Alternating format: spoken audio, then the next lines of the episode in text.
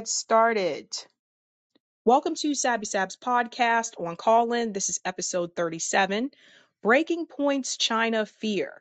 Recently, Breaking Points has warned viewers about China's growth and success and that the United States should be the economic power of the world.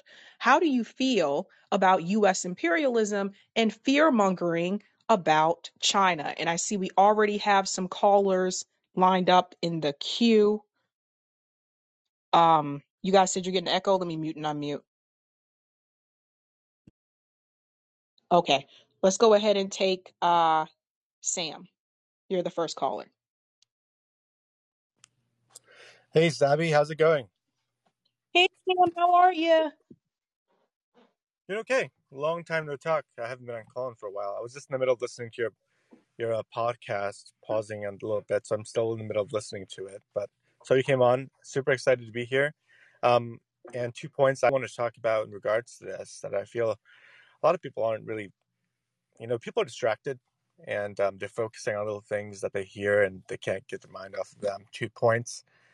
Um, a lot of uh, the authoritarian measures that foreign countries, especially in the East, take um, is to prevent or prevent dissent via via United States and Western CIA interests.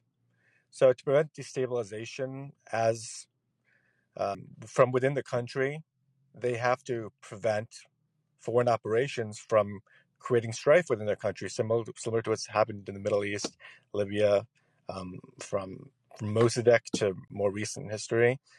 Um, they want to prevent that kind of thing from happening. We've seen we've seen what happened in Hong Kong over the pandemic.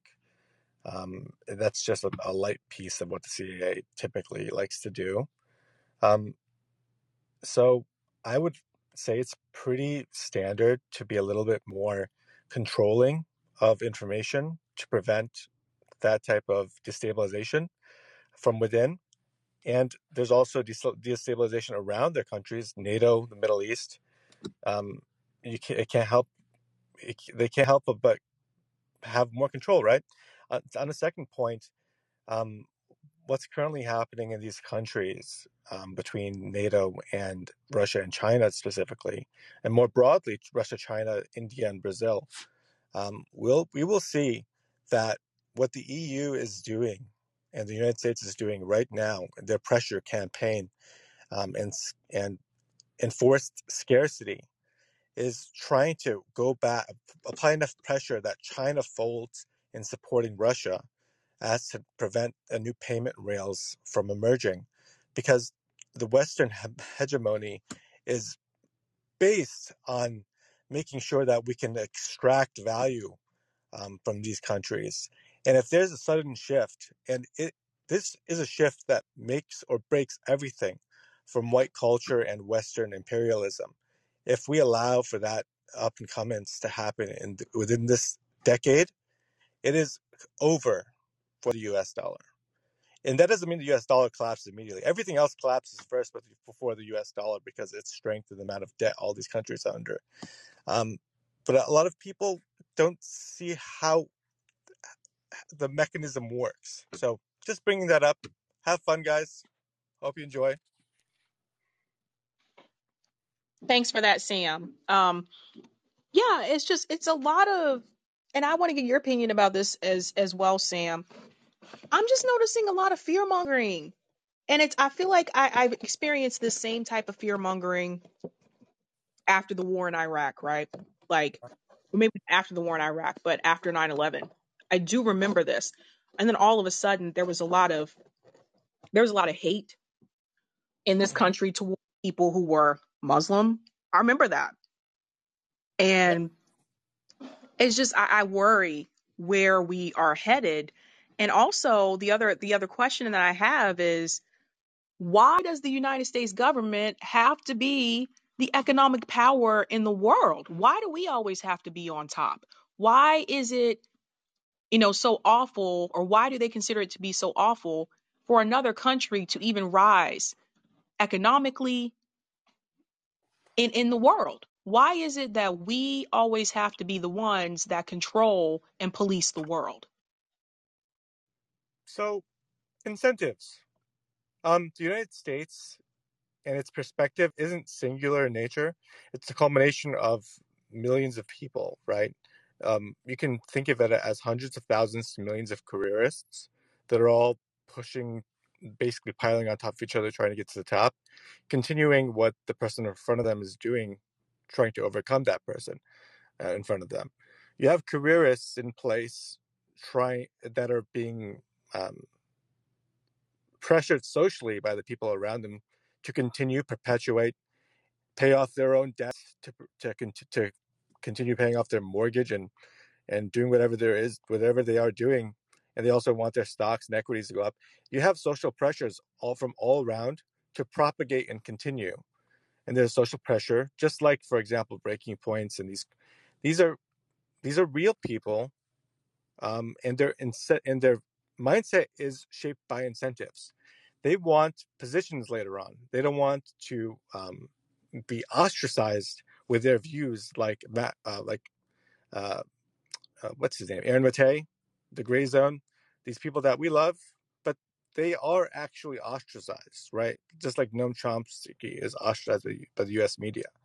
So you have careerists that will continue because they want to be able to make money and have a house one day and have equity and retire and like support their families and not in a lower middle income out, um, like lifestyle, but they're hoping for more. And you're going to see that um, pushing a narrative forward and a perspective forward. And for the uh, most elite in society that have really big, large interests um, and stocks, equities, you want to continue the system and push it forward. And there's no stopping it because it's not a single perspective. It's all of them together pushing it forward because they're fully invested and they want more. There's no way to stop it. It's very sad to see it come from people who were a part of that Bernie Sanders movement because it's the exact opposite of what Bernie Sanders was telling us to do. And it's it's just I, don't know what has happened to a lot of the people that have come from that movement. It's like all of a sudden now it's it's okay to take billionaire money. Now all of a sudden now it's okay to say and they've made these points before on breaking points as well. Well, yeah, you know, the U.S. should intervene uh, i- if China goes to war with Taiwan. Like it's it's okay to for for this type of rhetoric to be said by the same people who came from a movement that was actually telling you not to do these things. And I, I just Mm-hmm. feel like now all of a sudden people tend to have amnesia. All of a sudden people don't remember these talking points. And I'm just like, what is happening here? What has happened to everyone? And and my take is is like if that's the way that it is going to be, then what's the point of being a progressive? What's the point of being left if you're just going to follow and adopt these neoliberal policies? Sabrina, do you remember secular talk like maybe like four or five years ago? Like you, these people that you you listen to, that oh man, I really agree with them, and then you'll like all of a sudden like I don't even I unfollowed them. I never want to hear from these people ever again. Like I give up. I'm done. Every six months you drop another person. Like who's who's the biggest surprise for you that you can you've you've just you've left behind? You're tired of listening to. Uh, well, I actually noticed this about a year and a half ago, and that was uh secular talk. And that was probably one of the first ones in left independent media that I found uh, that I used to watch. And I started to notice, like, even back then, I started to notice some of the talking points were starting to change. Uh, it wasn't as obvious as it is now, but now it's it is more obvious.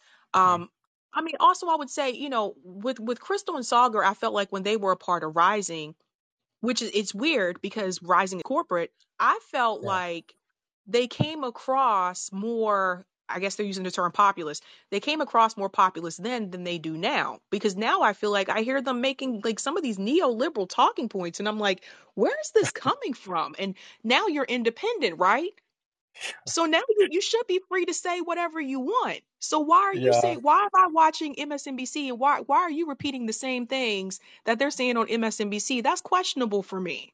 Yeah, see when they when they actually finally actually st- like get more ingrained within the system, have incomes coming from from kind of all sides, whether small or big, and they're thinking about their views and being ostracized. Potentially, see these people being like um, blocked by PayPal and all. Like they they subconsciously want to like veer towards the mainstream just a little bit. Um, and I'll speak outside of it a little bit. They, they've they've they've gotten to a relationship now, right? Obviously, Kyle's younger.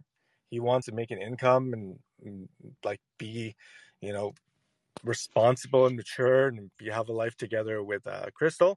And it would make sense, like veering towards the mainstream, trying to create some stability in, his individual life. And that's why I say you see a culmination of perspectives move towards this like mainstream once once careerism comes into play and the need for stability in life um, for oneself other than like oh social movements and this and that you'll see these people become indoctrinated and it's really really sad but you've got to leave them behind because their mindset's already shifting away from what's moral and right to um, you know that, that's great and all but let's be realistic okay i have a mortgage to pay and that's what i'm thinking about right now so They're millionaires, Sam. yeah And and they, and much have, how much more do you need? How much more do they need? how much more can they get so and that's why i love you Sabby you're focused on what's like what's real and good um you give me hope it's you it's people like you and i love you and the whole uh uh the whole um your whole team um I, I love Rom because he's outspoken in his own crazy wild way. But the fact that you guys are moral and ethical and you you hold on to that, I hope you never let it go. I'm gonna keep listening to you and supporting you. Love you guys. Thank you so much, Sam. Appreciate that. Okay, we have Eric. I'm gonna make you the next caller. Hey, Sabby, how you doing, Sabby? Hello. Hey, so I, I actually thought that this previous caller did a good job, uh, kind of, you know, questioning how is it that we are, how, how this becomes what it is. I don't think Saagar and and Krystal have changed their their stance on anything. I think it's just coming, is revealing itself as we move forward into this year, and the same for secular talk. I don't think these guys ever were about direct action. You know, in fact, I think like you were mentioning about a year ago uh, with secular talk, he had an opportunity to push the envelope forward and actually say, yeah, you know what, I'm going to stand up with these guys in unison and unity and come out for the uh, Medicare for all marches and just be forthcoming with actions and not just words. But it, he didn't do that. He regressed and in fact, when he had his feud with, with Jimmy Dore, it just got worse. And now I don't, I don't even listen to him or Breaking Points. But it's it's just more of them revealing themselves. And to, to, to the previous caller's points in regards to how do we get to where we are, because these guys are framing, and I've listened to Saagar and Krystal Baxum, uh, anything related to China, they frame it in a way that's negative and almost like we need to be against them in a way.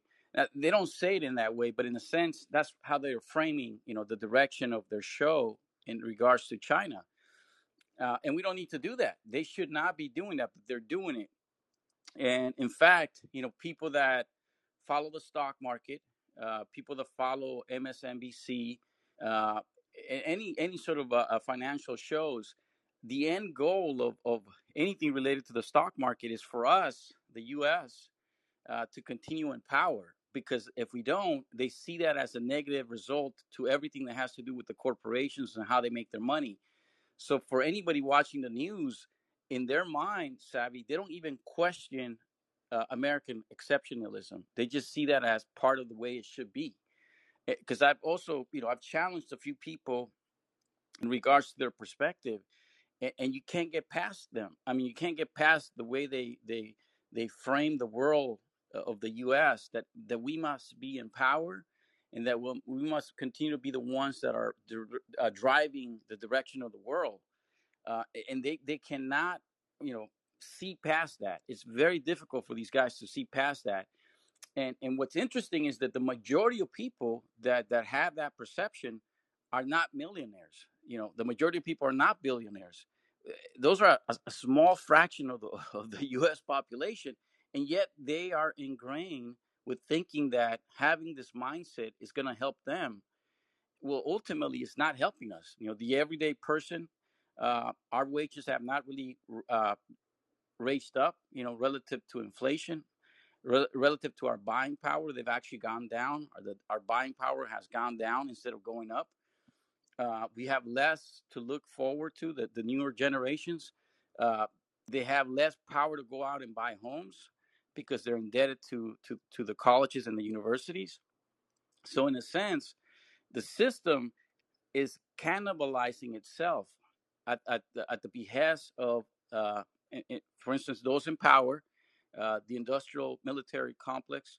Uh, all of those guys are the ones that are actually winning, while the common folk, the majority of the population, is losing itself a- and it's going to destroy itself you know over the next several decades i am sure that it's going to happen uh, in part because countries like china who cannot use their power militarily so are doing good in the world and that's how they're leveraging their muscle you know they're actually helping countries in, in africa uh, countries in south america so so you know they're doing it you know to help themselves in the future but they're doing it the right way. They're not actually going out to mass murder people and, and create wars, if that makes sense.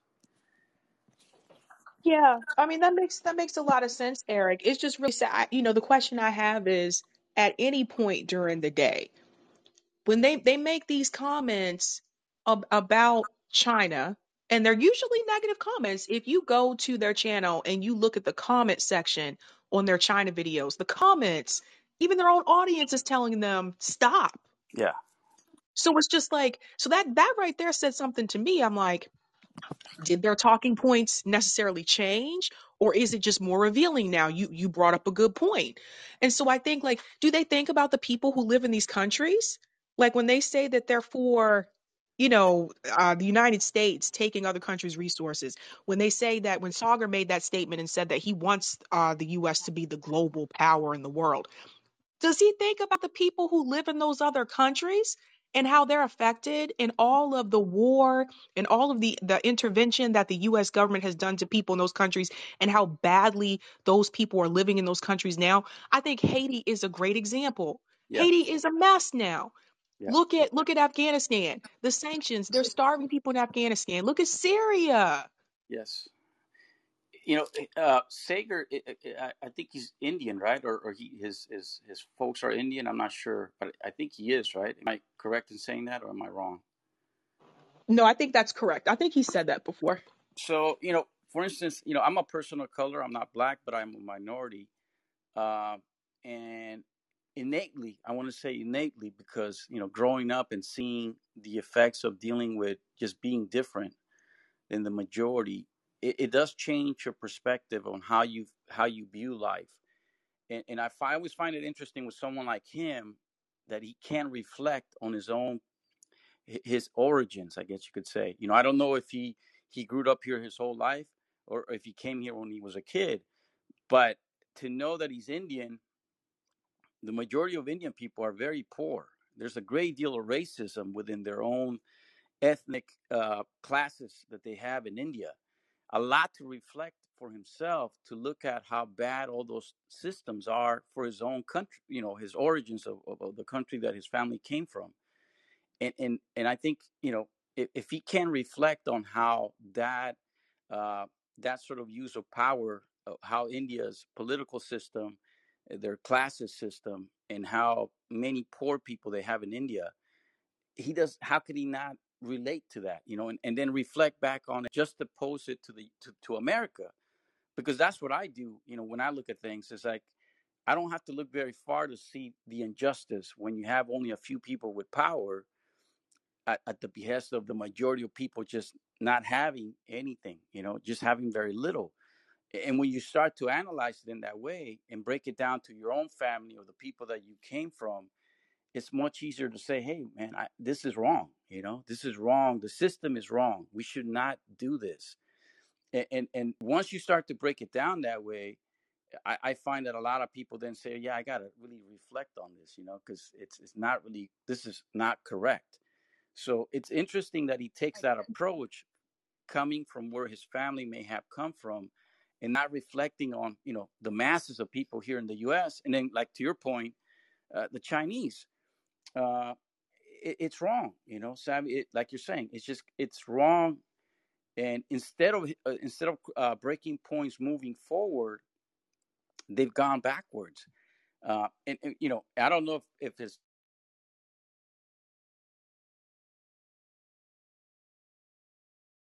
Oh, oh, Eric, Eric, I don't know. Did I lose you? I think I lost you, Eric. Oh no. I'm so sorry. Um, let me see if I can make you um shoot, where did Eric go? I can't find him in here. I could have made him a speaker if I can find him again.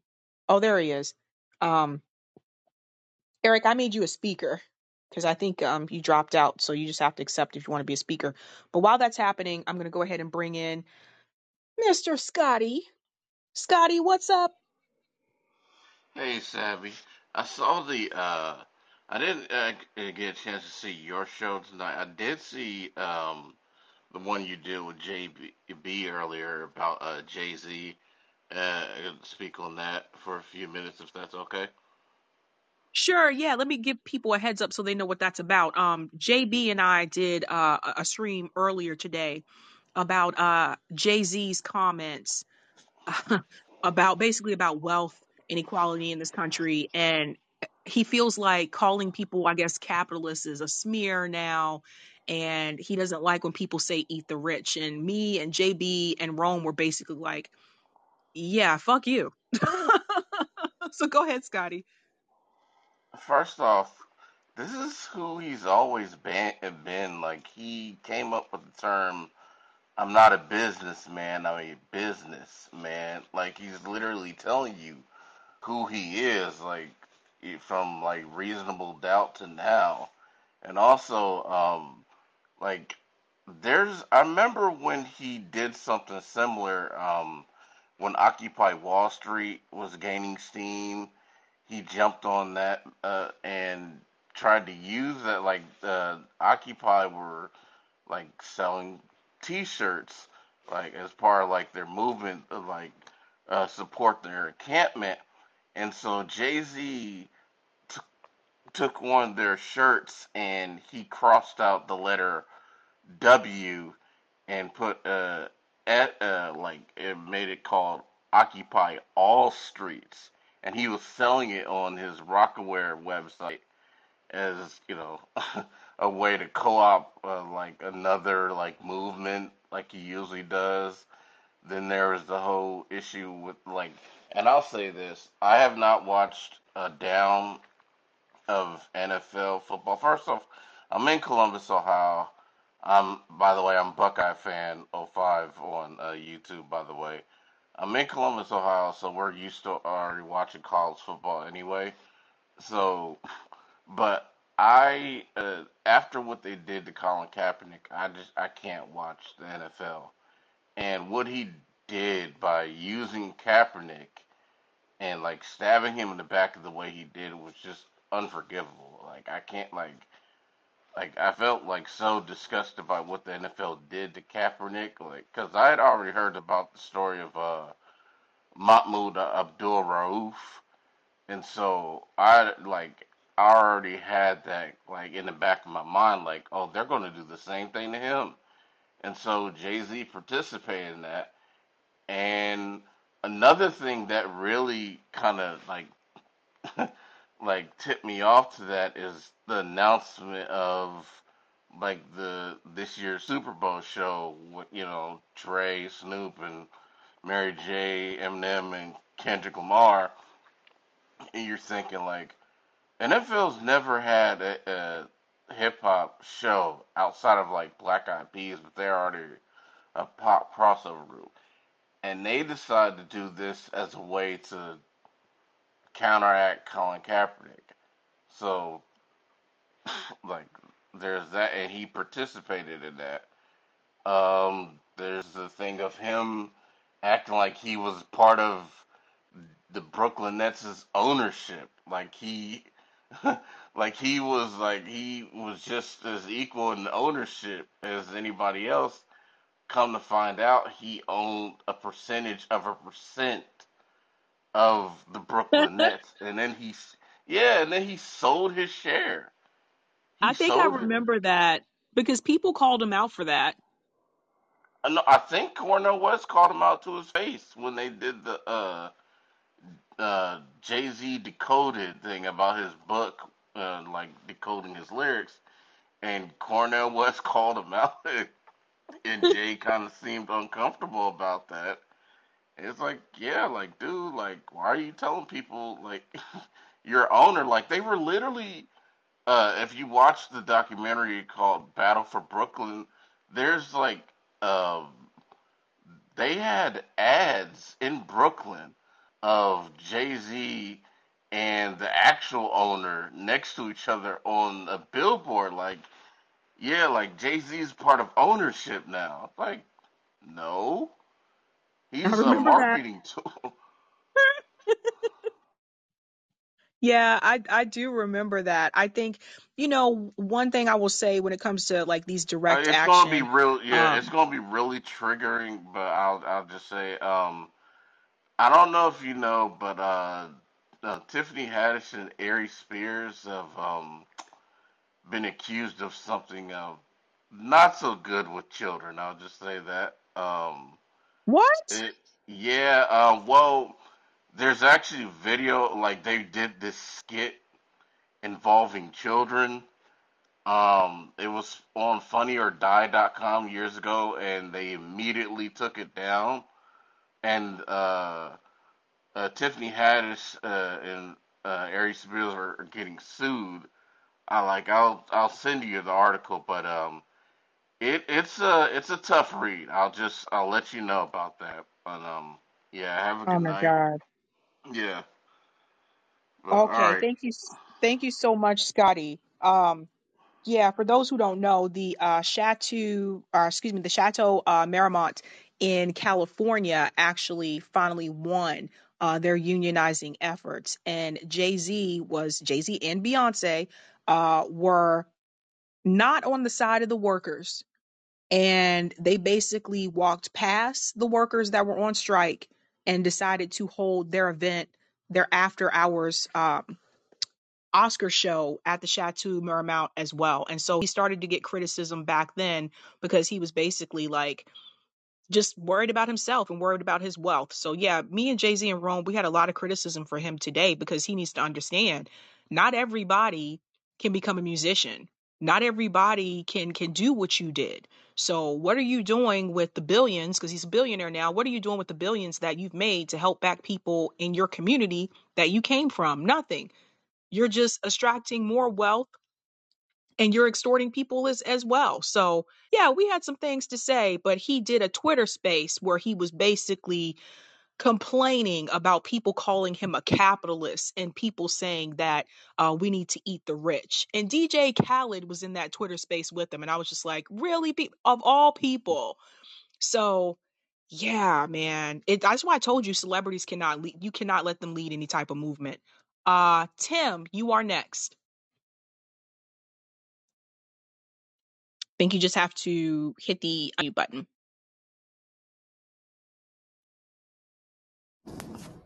Hello, Sabby. Hello.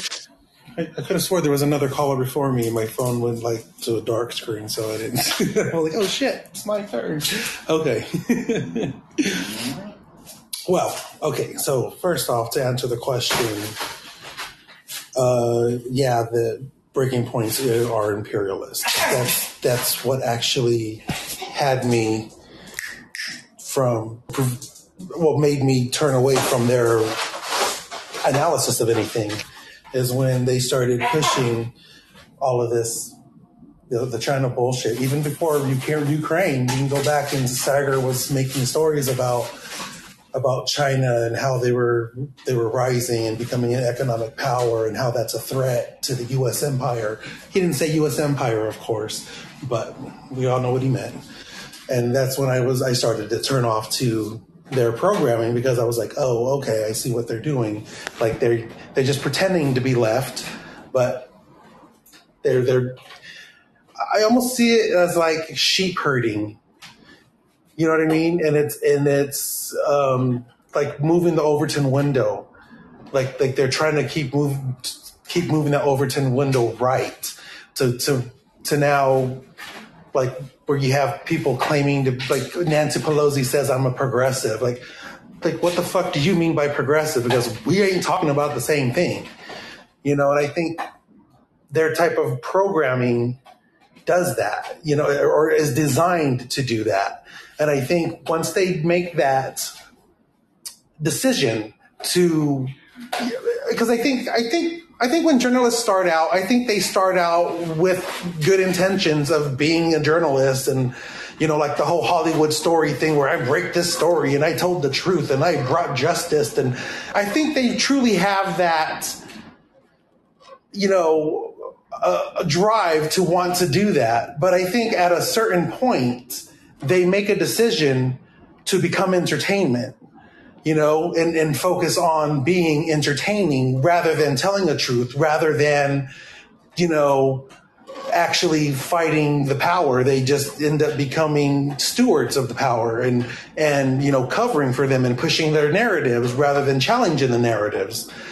And I think that's because they choose to, to do the entertainment route, just like how Tucker Carlson is entertainment, according to how he argued in court, same as Rachel Maddow, entertainment, as how they argued their way out of a lawsuit in court. So they they recognize themselves that they're doing it as entertainment, not as information, not as anything of the sort of, of a true journalist. They're doing it as entertainers you know and i think that's probably why donald trump is so successful because he does it as an entertainer gotta admit the fucker is entertaining so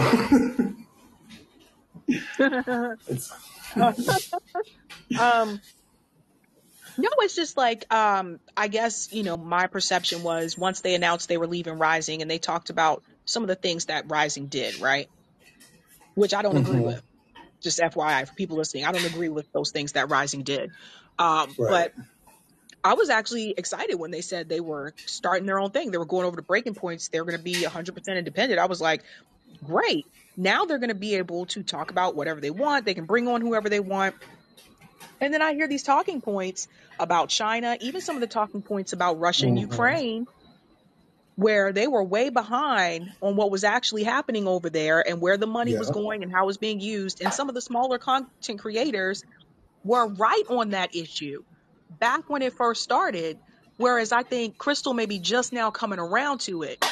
And it's like, hmm no, like you have hundreds and thousands of subscribers.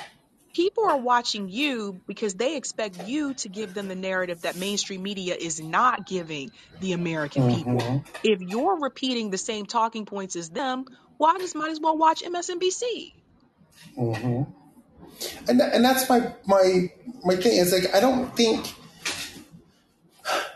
i know for damn sure i'm not smarter than krystal like I know this she's educated, she's well spoken, she has probably has a vocabulary three times of mine. I so I know she ain't stupid. So if she's sitting there and she's pushing these narratives and I'm more informed than her, uh, bullshit. You know what I mean? And that's what gets me. Like I can understand, yeah, I think I'm smarter than Chuck Todd. That dude fucking imbecile. Like, but you know, you come to other other people in in in the media, you know they're smart as fuck. Like Obama. I know damn well.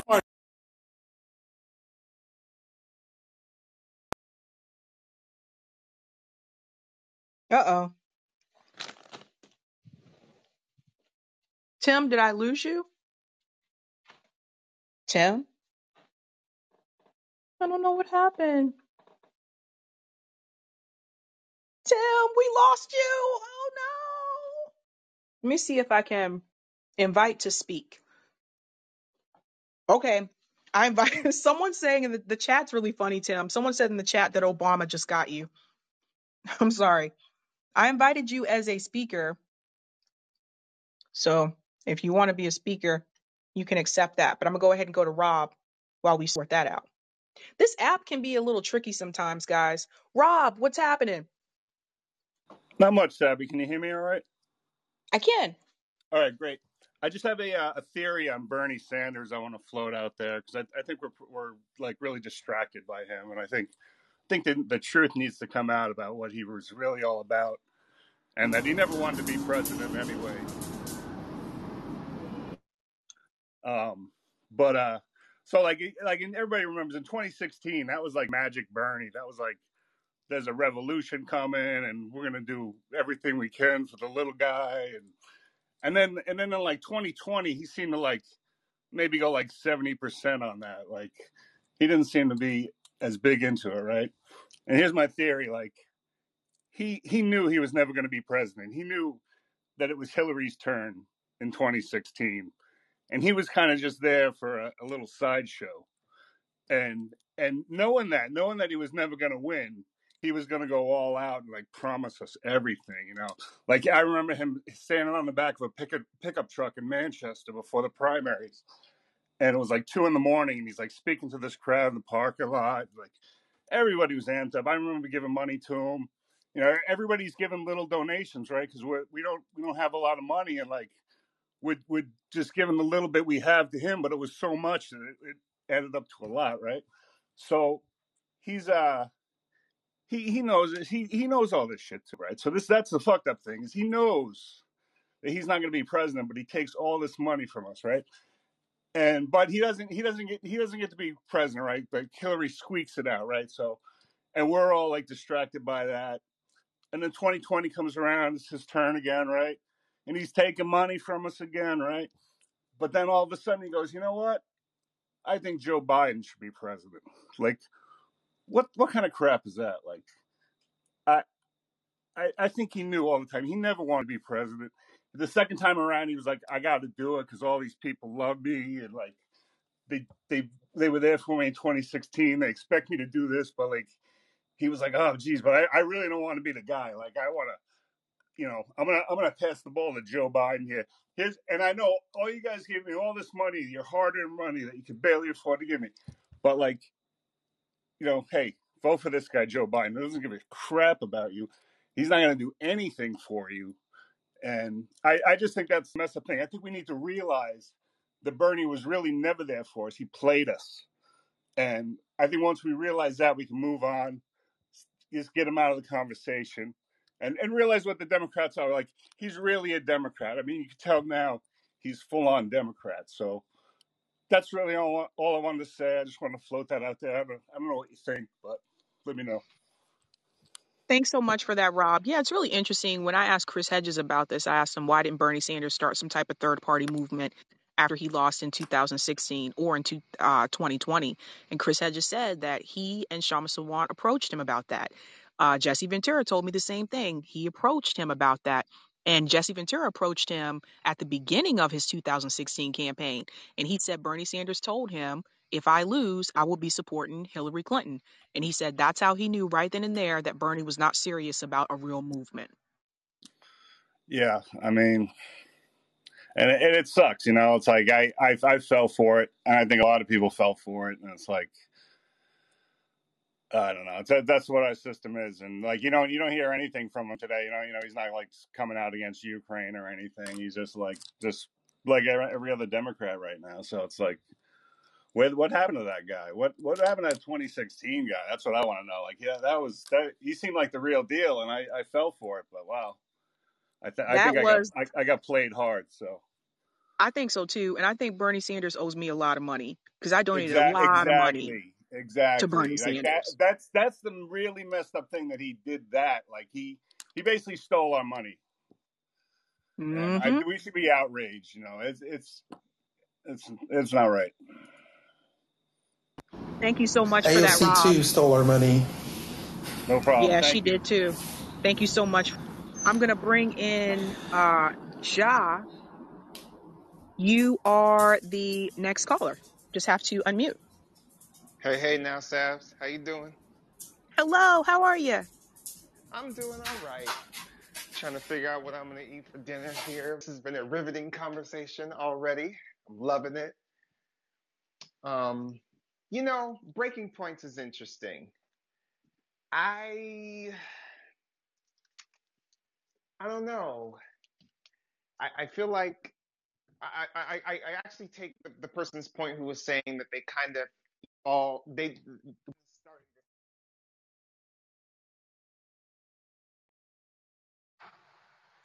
Uh oh, Ja. Oh boy, Ja. I'm just gonna make you a speaker. Oh, there you are. My back? Yeah, you're back. Yeah, as far as breaking points, they've always been kind of lukewarm to me, and Saagar's always been real tough on China, uh, just from the beginning. And I, I guess I haven't paid much attention to them in months, maybe about six months. Uh, I used to be a donor to them, and I kind of just didn't renew my subscription. I don't know, but I mean, my thing about this whole China thing is okay, so you feel like we should be, uh, you know, the number one empire on the planet. What are you going to do about it? Really? Honestly? You're going to start another, you know, crusty ass war somewhere? Like I don't I don't even understand like what's the point of even talking about this? What's the plan if we really should be uh, you know, the top nation in the world? Like what are we actually doing to do that? Like what we can't even get our shit together about education, trying we don't even take care of we don't even take care of our own people. Why are we why are we focusing on what what China is doing? We don't even take care of our people here in America. Bingo. Absolutely. So I don't have a dog in this fight. I don't even know what to say. You know, I, I will tell you this: I am learning Mandarin. Um, you know, not solely because they're they're going to be the next um, you know empire on the block, but you know, I have a lot of Chinese friends. So, but I, I don't know. Uh, this this is yeah. What are we going to do? What Yeah, you I had a lot of um a lot of my students were from China and I used to ask them like, how do you guys feel about this rhetoric about your country? You know, it's just like, you know, I mean, they like I said, most of them did not want to stay in the United States after they graduated. Most of them wanted to go back home. And they told me, they like, look, in China, if I have uh, a degree from the United States, I'm pretty much guaranteed a job back home. So I kind of get it in in a point like if you're pretty much guaranteed a job and if you know they they've worked on their homeless uh situation in China as well. If you're if you're pretty much guaranteed a job and you feel like you're going to live better there then I kind of get it. Like, you know, so should they be penalized for that? Uh, no. And uh, okay, this is weird to me. Why is it that when you go to an American university, you are guaranteed, like, what are we doing that is so so goddamn special? Is my question. It's more so the fact that you got a uh, you got a degree from the United States, whereas like our degrees are pretty much accepted, I think pretty much everywhere, to be and why? Because they're expensive. You know, like what? that could that could be part of it. That's what I'm saying. What is this? I that's very interesting to me. Yeah, I mean, I have friends that are both critical of China um, and you know eh, they're like it is what it is i mean there's i don't know and then you hear about those polls that they talk about where they're like people chinese people feel like their government is more responsive um, to their needs than americans do despite our sort of rhetoric around how they have significantly reduced freedoms and of course some of that stuff is true like I don't know, maybe they can't get their their big titty porn out there, to quote the Boondocks. Um, shout out to Aaron McGruder. It's a name we don't hear very Oh, often anymore, but we, I feel I like we love that show. Isn't it amazing? That, and Mhm. they canceled the fifth season, man. Again, the be doing my Boondocks, dude dirty. the Boondocks did, you know, said a lot of things for me. I think he said a lot of things for a lot of people that we may have felt like we couldn't have said. Oh, big time. Absolutely. And early. Nobody was nobody was talking about that stuff in, in that sort of a space way early. We got to give that guy his The R. Kelly episode.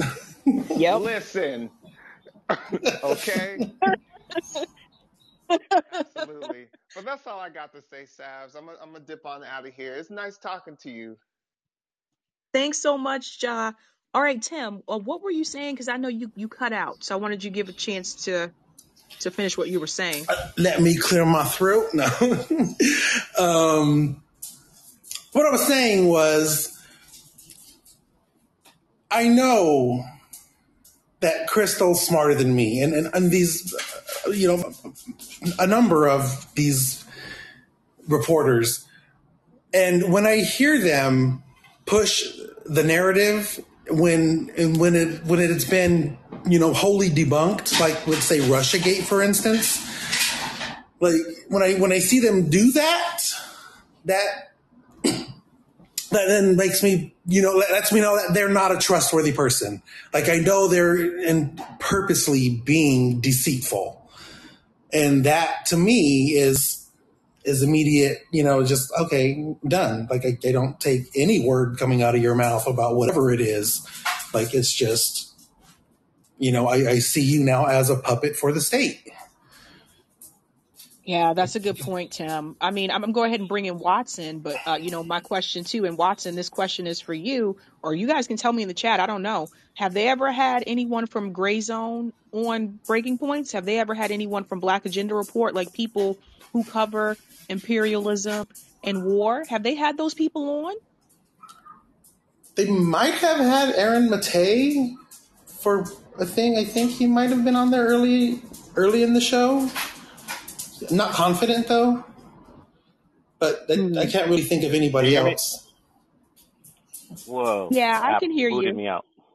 Sorry. I Sorry. can hear you. yeah, okay, cool. That the app booted me out. Uh, so I guess that was Obama trying to get me early. Um, okay, so yeah, I I watch Rising. Um, I missed out the question you were asking. So what were you asking again? Oh, do you know if they've had on anyone from the gray zone, like Max Blumenthal, Aaron Mate, um, Ben Norton when Ben was still part of Gray Zone? If they've had anyone from Gray Zone or anyone from Black Agenda Report, like Margaret Kimberley or Danny Haifong, have they had any of those people that are anti-war and anti imperialist on Breaking Points? Oh man, I want to say I know I've heard um one of them talk about Max Blumenthal, but I don't think I don't remember seeing him on there. So that would be interesting, or Aaron, Aaron Monte. Ah, that's a good question, but I don't know. But uh, yeah, I do watch Rising. Uh, I did not see today's show on China, but uh, I had a couple uh, things to say about just China. I've been to Shanghai, um, and um I uh, also uh, was in the Marine Corps. Uh, joined when I was 16. Um, and it's interesting because they, you know, they don't teach you anything about the history of uh, uh, that you would learn if you when you get out and go read about things. So we were actually in China. It's called the Boxer, the Boxer Rebellion. So China, you know, fighting against Chinese, you know, back in the late 1800s. And um, uh, there's a there's a book that came out this year called the uh, Gangsters of uh, Capitalism. Kind of outlines the history of American imperialism, really through the eyes of uh, a famous Marine named Smedley Butler, and it goes all the way from China and goes through Philippines, Cuba, Nicaragua, and goes to Haiti, like what you were saying earlier.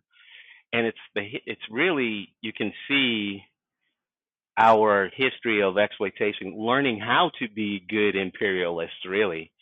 Uh, and the exploitation gets stronger, and really, um, we learned how to manage blowback so it looks like we're not the ultimate bad guys, but we really are.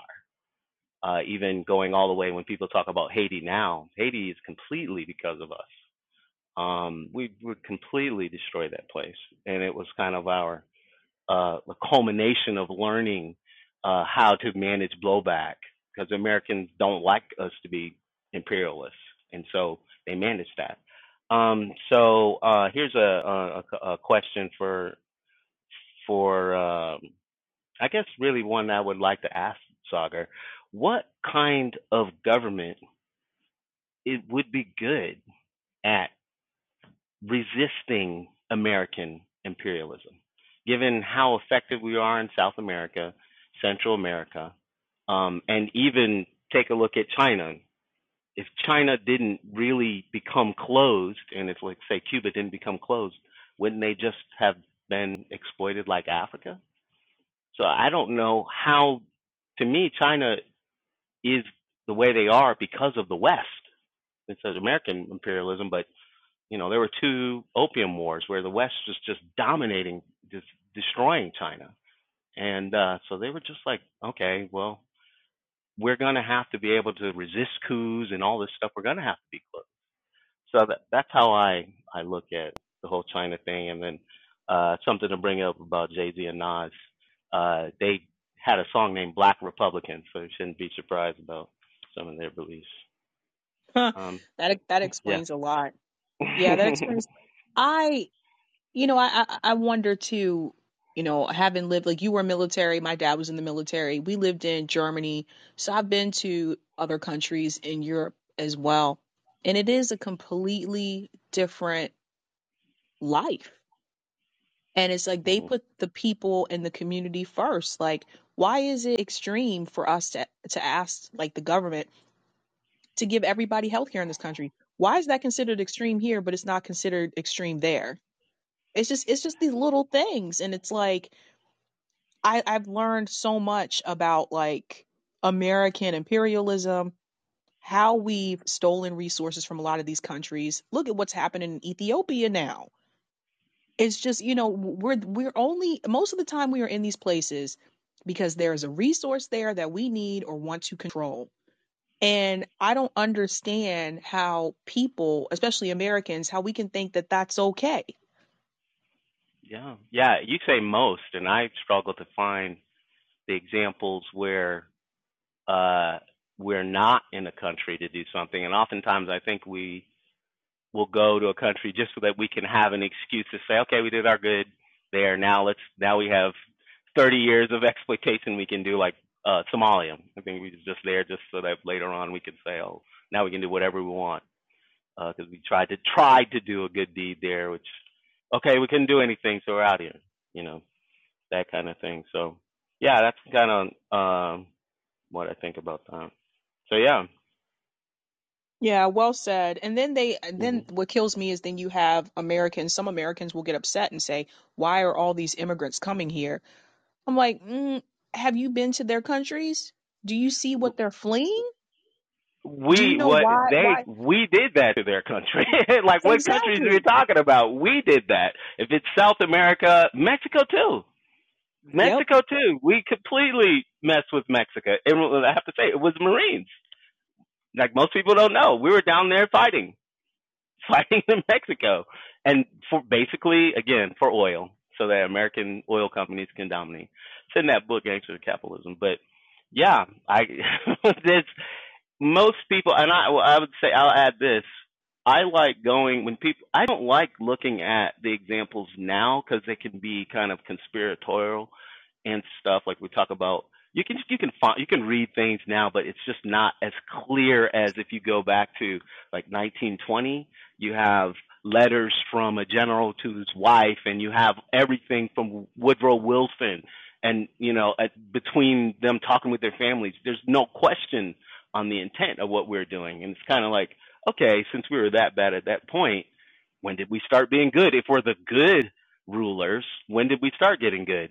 1950? Is that what it is? And it just so happens that, okay, now things are uh, not as open because things are more sealed. You know, it'll take another 50 years before you can get all the letters from everyone. So I don't know. I, I do not think another thing with China yeah, okay, China uh, looks like they're gonna uh, stop all democracy in Hong Kong or whatever, like that kind of thing.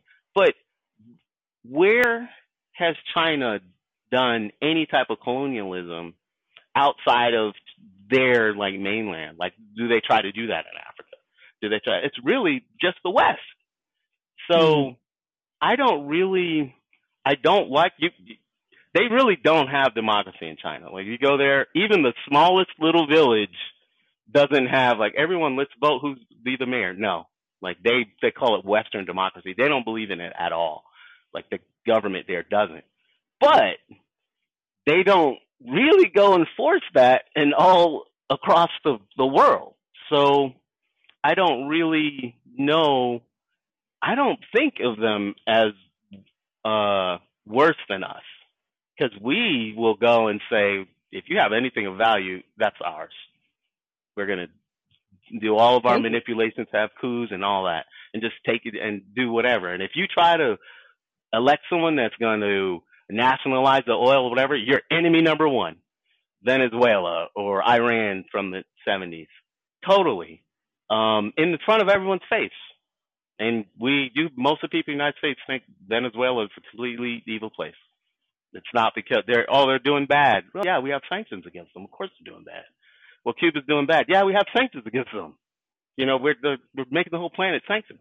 If we wouldn't do that, they'd be really good. They'd probably be doing a lot better than most places. So, yeah. Mm. Well said, Watson. Thank you so much Yeah. for calling in. I'm going to bring in uh, Gabriel. Okay, Gabriel, you are the next caller. Yeah, I just want to continue on the little bit of the conversation you had just there, and then with Ja. Um, so, United States imperialism is alive and well. Um, their p- plan is the same that they've always done in order to um, keep our our preemptive world power um, hegemony is to import bodies. Um, that's why they're pushing climate change. Uh, if you Google 1 billion migrants, climate change, you're going to see hundreds and hundreds of articles. Um, the starvation that they're causing with the war in Ukraine um, is also part of the uh, plan in order to uh, force into people into refugee status. Um, everything you're seeing from replacing Khan in Pakistan, uh, Haiti, uh, you know, president was assassinated. Um, you have issues in Sudan. You have issues in or South Sudan. You have issues in Nigeria. Um, everywhere that there's um, any rumors or hints that the CIA had any um, hand in replacing any kind of world leader, um, it's more than likely true.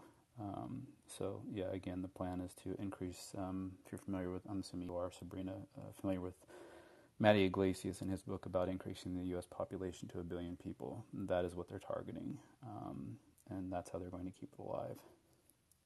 Wow. Wow. It's so crazy. This is so crazy. Well, thank you so much, uh, Gabriel. Um, I think we're going to uh, Sinwe. Sinwe, you are the next caller. You just have to hit unmute.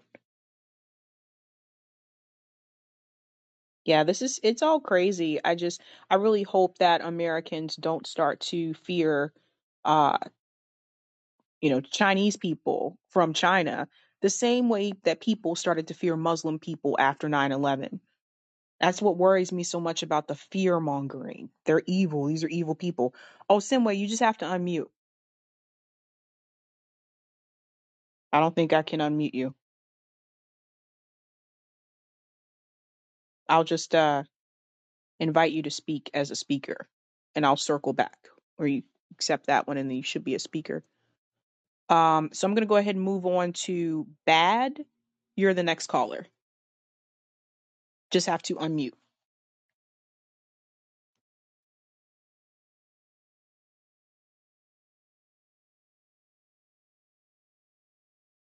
Uh-oh. I don't know if uh bad can unmute. I can invite you to speak as well.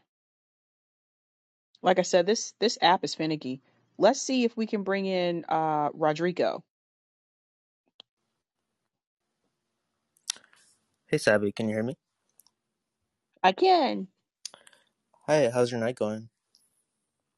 It's going great. I'm just, you know, trying to chill and also get ready for Camp Data. So, Of course. Um, yeah, I enjoyed your stream today. Um, I wanted to ask, I guess, firsthand, uh, what's your um, what's your opinion of breaking points, if I may ask?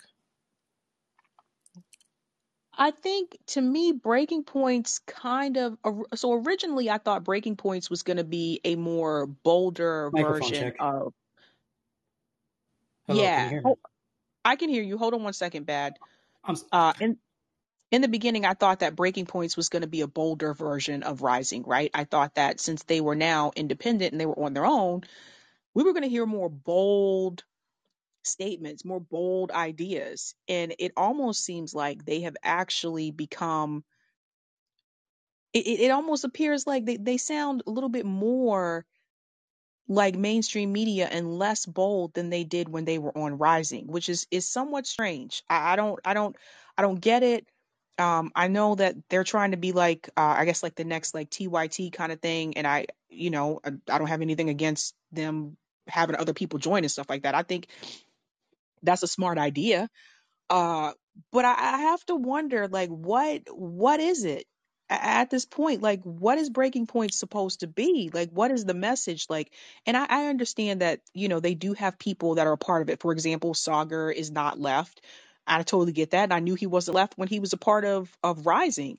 But I feel like if you're Krystal and you are the left voice on that show, you need to push back on some of these right wing talking points that Saagar has. And I felt like when she was on Rising, I felt like she did that more.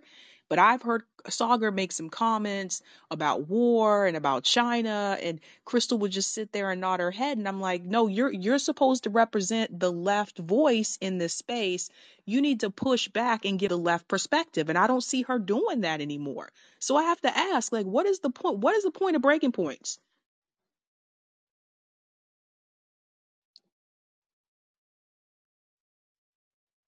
Rodrigo? Rodrigo. I'll have to, I'm going to invite you to speak, uh, hear me? Rodrigo. It might be easier. Oh, there you go. I can hear you. Oh, I think I, Can you hear me now, yeah, I can hear you now. Um, yeah. Uh, I was saying that you know I, I don't know anything about breaking points. I can only speculate what they what they're trying to do. I don't have any proof. But one thing that always stood out to me is um I feel like Krystal, you know, the the lefty on the show, she never I feel like she never learns her lesson. It's always the same story. Like, for example, uh, Krystal was a Russiagator, and I would feel like if you're a, gen- a genuine human being trying to make sense of the world, at some point you would pause and think, you know, I was wrong on this. For the longest time, I was pushing this this narrative about Russiagate that the mainstream media was ultimately wrong on, and I feel like it's the same story every time. Like, uh, for example, with the trucker protests in Canada, then the vaccines, and now the war in Ukraine. Um, I just feel like Krystal is always like she never pauses and examines that. You know, I was wrong on this, and these people that I thought were wrong were ultimately correct. Maybe I should invite them on my show just to hear out the other side. Like for example, um, the Grayzone. Um, so I don't know. I guess stuff like that stands out to me. It just makes me feel like they're not. Um, I guess they're, they're trying to stick to a lot. They are narratives, kind of like mainstream media. Whereas someone like Brianna, for example, even though I have disagreements with her, I feel like she's a genuine human being trying to make sense of the world and learns on stuff she was wrong. But um, I, that's just something that always stood out to me about breaking points. I feel like it's yeah, it operates on narratives as you were uh, kind of alluding to in the stream today. Yeah, for me, it's just where's the pushback? Like, I mean, like, look, I mean, you guys have seen this. I've brought people on that I don't necessarily agree with, and I may not get it right every time, but there's some kind of pushback there if they're saying those kind of things. And I think to me, it's just like, why do you have, like, it's okay. I want to say this to everyone listening. It's okay to push back on someone, even if they're a guest on your show, and they choose not to come back onto your show because you did that. Well, then that's their loss. They have to be willing to take. criticism, especially if it's a politician or a, a candidate. I'm sorry, but if you're going to be a politician, you're going to get criticized. So you have to be willing to like deal with that. And I think that I don't know, it just seems softer now. Like I said, like if you go back and you watch some of those other Rising uh, episodes when it was Krystal and Saagar, I felt like there was way more pushback with some of these guests that came on the show. And now it's just kind of like, meh, huh, okay, well, all right. Like I'm like, what is this, man? Like I- and they do they do that on MSNBC they do that on CNN. They they have people come on. They'll have like uh who was on there recently? Ayanna Pressley. And I told you guys about this. I'm like, how you let her come on here and tell this flat out lie about the racial wealth gap? There's no pushback. That's why they keep coming back on. That's why they come on to MSNBC. That's why they come on to CNN. That's why you don't see a lot of these, uh, even the progressive members of Congress, you don't see them come on independent media anymore. They don't want no pushback. So it's like, for me it just I'm, I'm just trying to figure out again what is the point of breaking points and if and if this is the way that it's going to be and you're not going to push back when people make these these liberal talking points these right-wing talking points if you're not going to do that then what's the point of being progressive i don't get it Well said, Sabby. Well said. Yeah, I I still watch them from time to time just because I think there's still some segments that are worth watching. But yeah, it always stands out to me the fact that yeah, Krystal never learns her lesson, and uh, it's kind of the same story with mainstream media like CNN. Or, you know, like CNN never pauses to, like for example, they push the weapons of mass destruction and never never stop to say like, hey, we were wrong on this. They just kind of continued along, trusting uh, the intelligence agencies. Uh, it kind of gives me that mainstream media like vibe, like as you were mentioning. That's my my thought on breaking points. thanks so much uh bad uh you want to go ahead and unmute yourself because i know you were right before rodrigo Can you hear me, Sabby? Am I coming in okay? yeah Fantastic. Uh, good evening. Uh, long time listener, first time caller. Um, uh, I believe that Breaking Points is indeed imperialistic. And there's three points that I have that I feel support my reasoning. Uh, the first one was uh, I believe it was even your video where you spoke about the Breaking Points poll that said, uh, should America help Taiwan or should America defend Taiwan from China? It was something of that nature. And it was surprisingly in like the 70 percentile. Oh, it was Uh, should uh should America uh intervene? Should we should we intervene with uh with China basically? Yeah. exactly. Yes, it's it's war profiteering, warmongering. And at that at when I saw that poll, I was still subscribed to Breaking Points at the time because when they left uh, Rising, I thought, you know, these guys might be real independent media. You know, they're going to be cool cats. But no, it was a lot of bullshit. Uh, but when I saw that that poll, it was it was that first signal, like, oof, you got me looking sideways at you because you know that that's a that's a red flag right there, my friend. Uh, the next one was uh, cigar. Uh, when when cigar cigar, uh, however you pronounce it, cigar, I believe.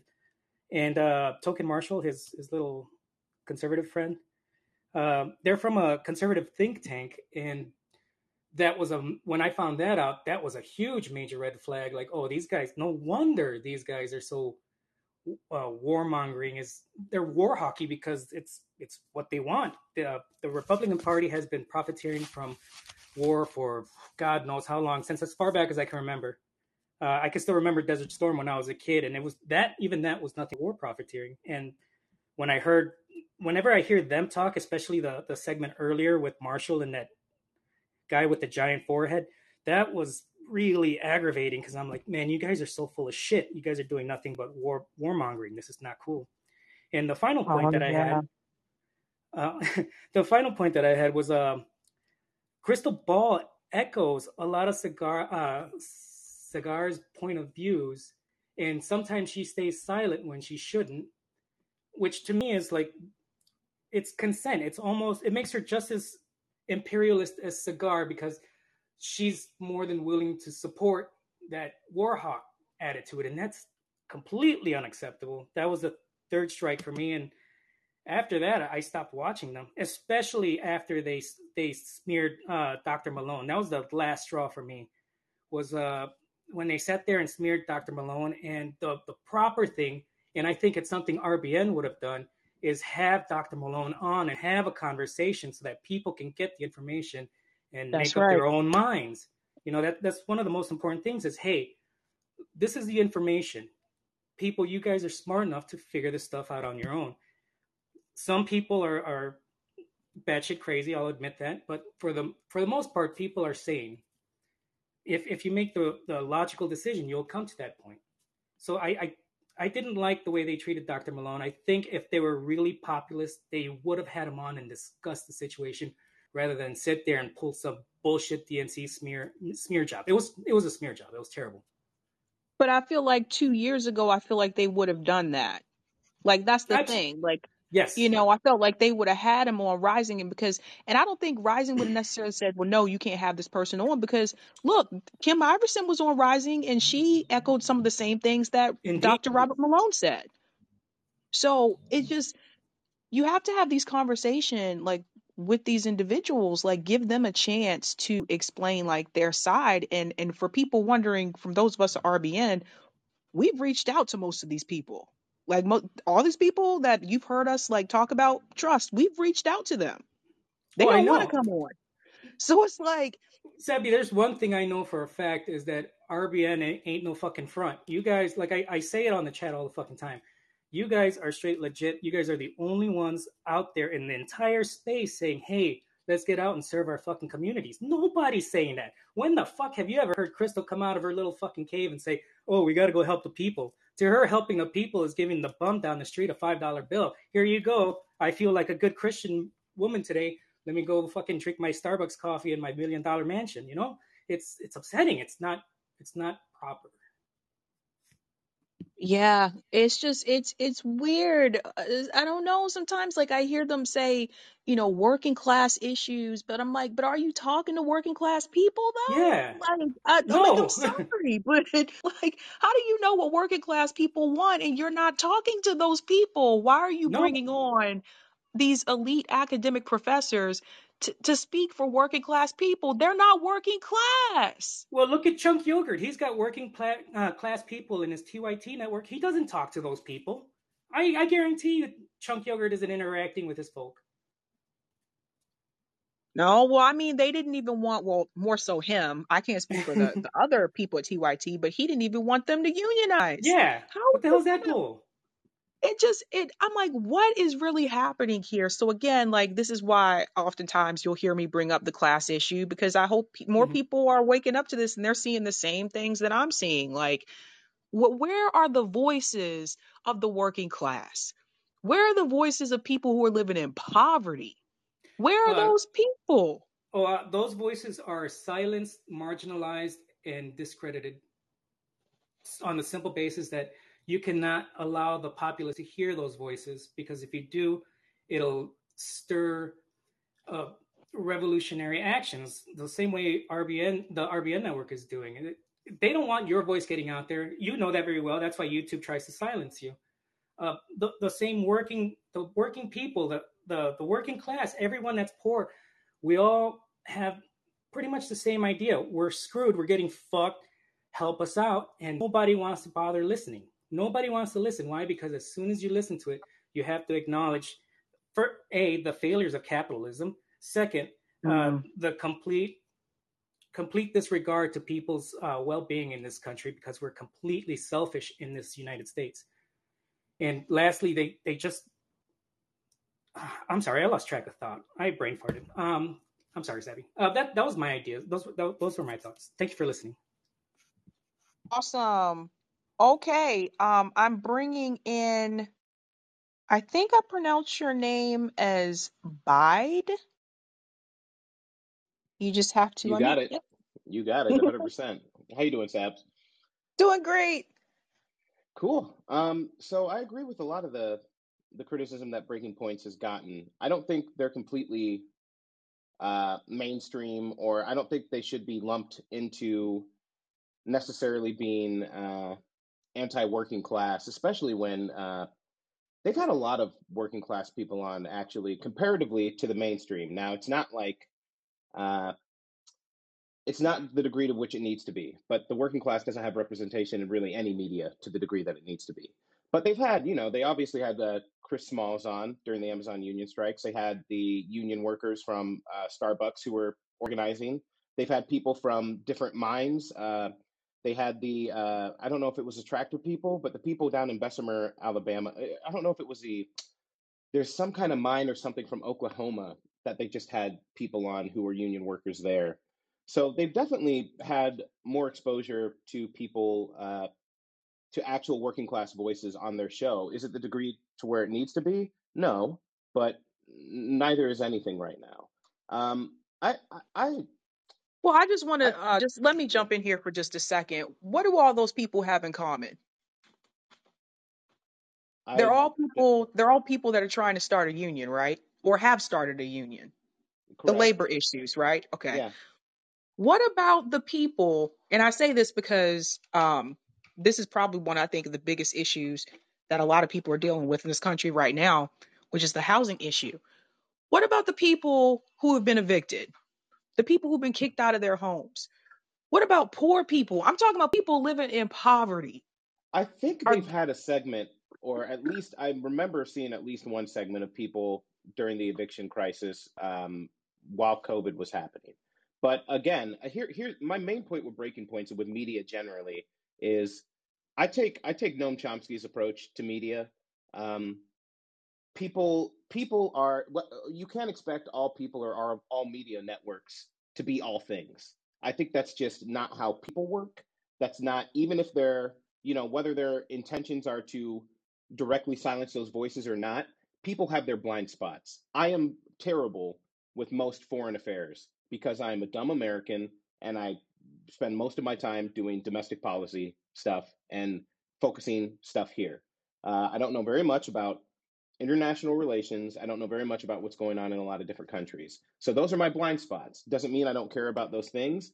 I, I mean, like, I guess to some extent, but I think we make a mistake when we expect every media outlet to be all things. And I think, you know, when, when Noam Chomsky is going over media, he's taking media uh, with a critical eye. I think if we have media literacy, if we look at something like Breaking Points and know that they're not going to be as well informed as they should be on China. They're going to be a little more imperialist when it comes to their takes on China. We know that they're not going to show certain voices. Then there's still value we can get out of that program in the same way that there's value you can get out of uh, reading the Wall Street Journal if you know what to look for. Um, so I don't necessarily, you know, it's not like I'm not like out here like stomping for them or anything like that. But uh, you know, I think that's that's something to consider. Um, and I do think, you know, I try to I, I try to think of my politics a lot of the times as not necessarily a coalition builder, but like where can we make the most development on on certain issues? And I do know that uh, when it does come to stuff like unionization and and maximizing labor power and and balancing those scales, I do think that breaking points would be allies in that fight. Uh, it's yet to be seen, uh, you know, but that's somewhere where we can agree on down the road, right? When it comes to China, no.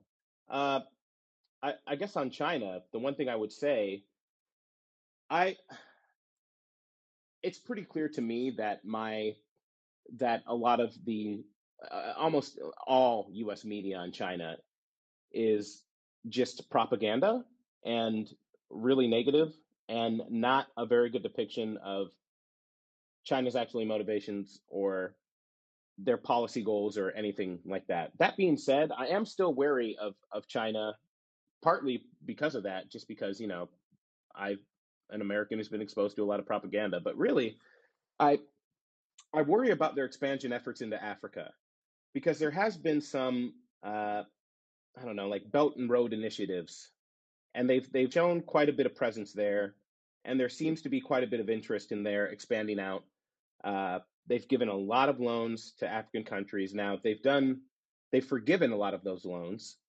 uh, which is nice. And you know, maybe they're just trying to build up workers there. I don't know, but I do know that. Uh, there are a lot of Africans in a lot of these different country uh, countries in Africa who are skeptical of their presence there. Uh, and there there's there's some kind of intentional effort on behalf on behalf of their government to expand out into uh, Africa.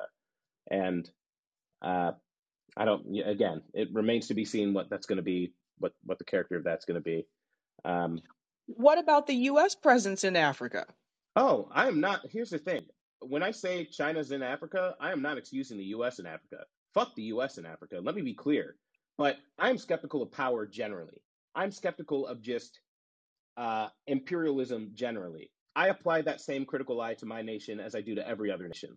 So what I'm saying is, I'm not I'm not excusing any of America's actions, and America's actions are military and ruthless, and the history is uh, incomparable in the damage they've done to Africa versus China.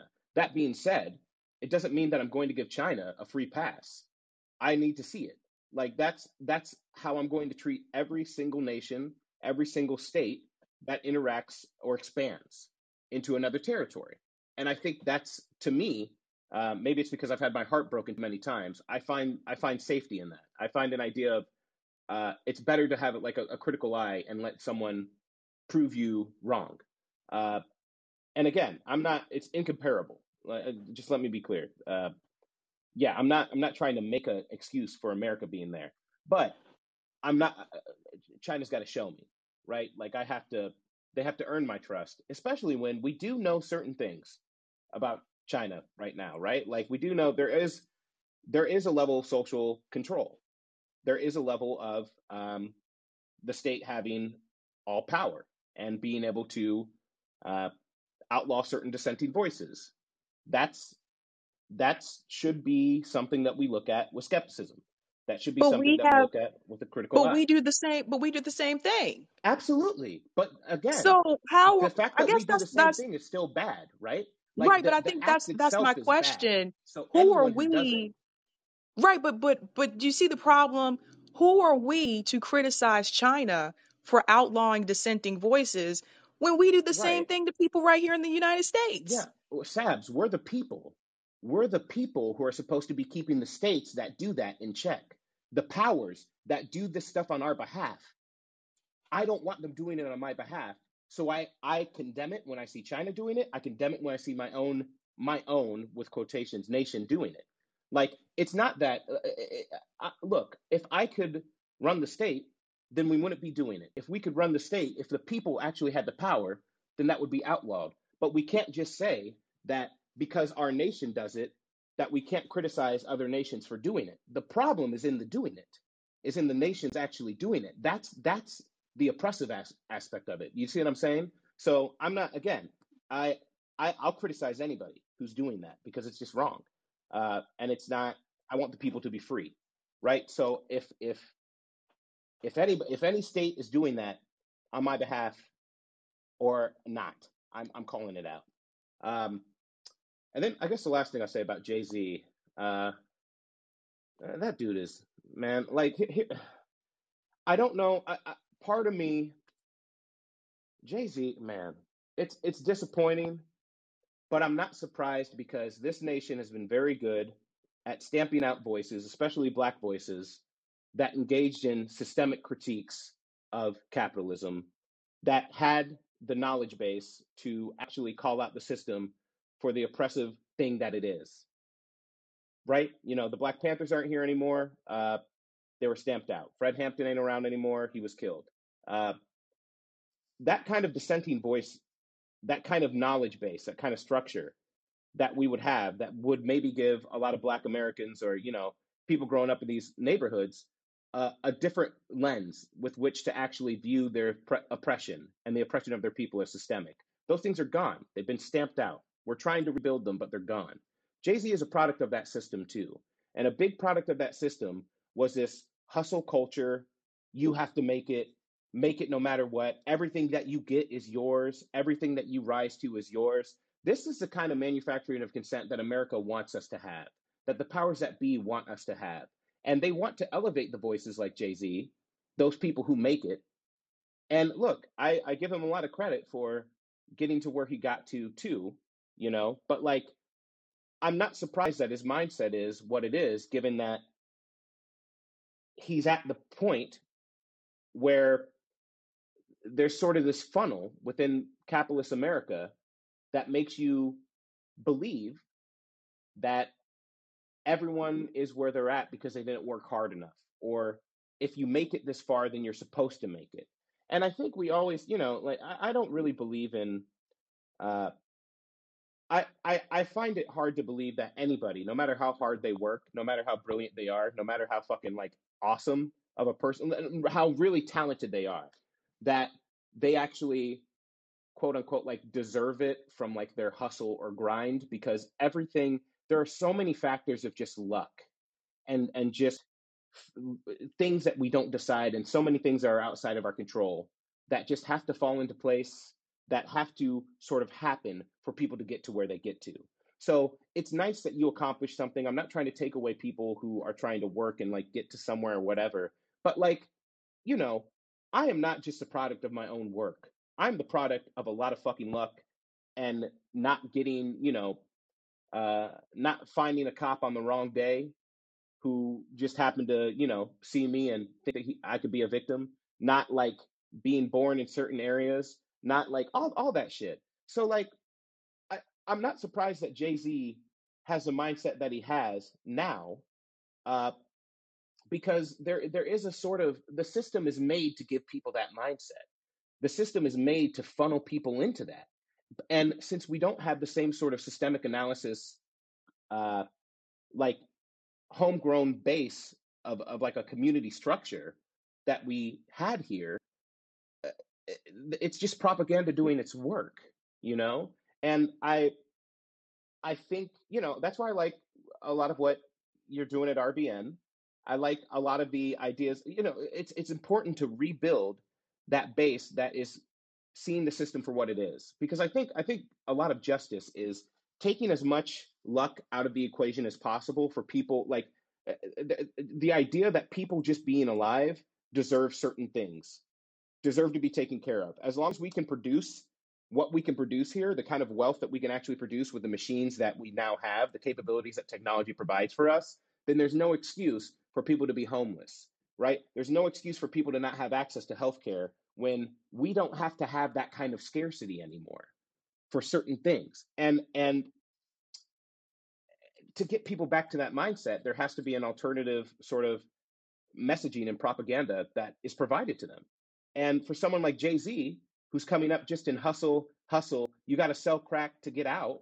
You got to do this to get that. I don't blame him for thinking well I, you know i still you still have to i guess kind of blame him but like i'm not surprised that he thinks these things now, you know, coming from where he comes from, getting to where he got to, and being sort of this uh, uh, survivorship bias uh, of of hustle culture.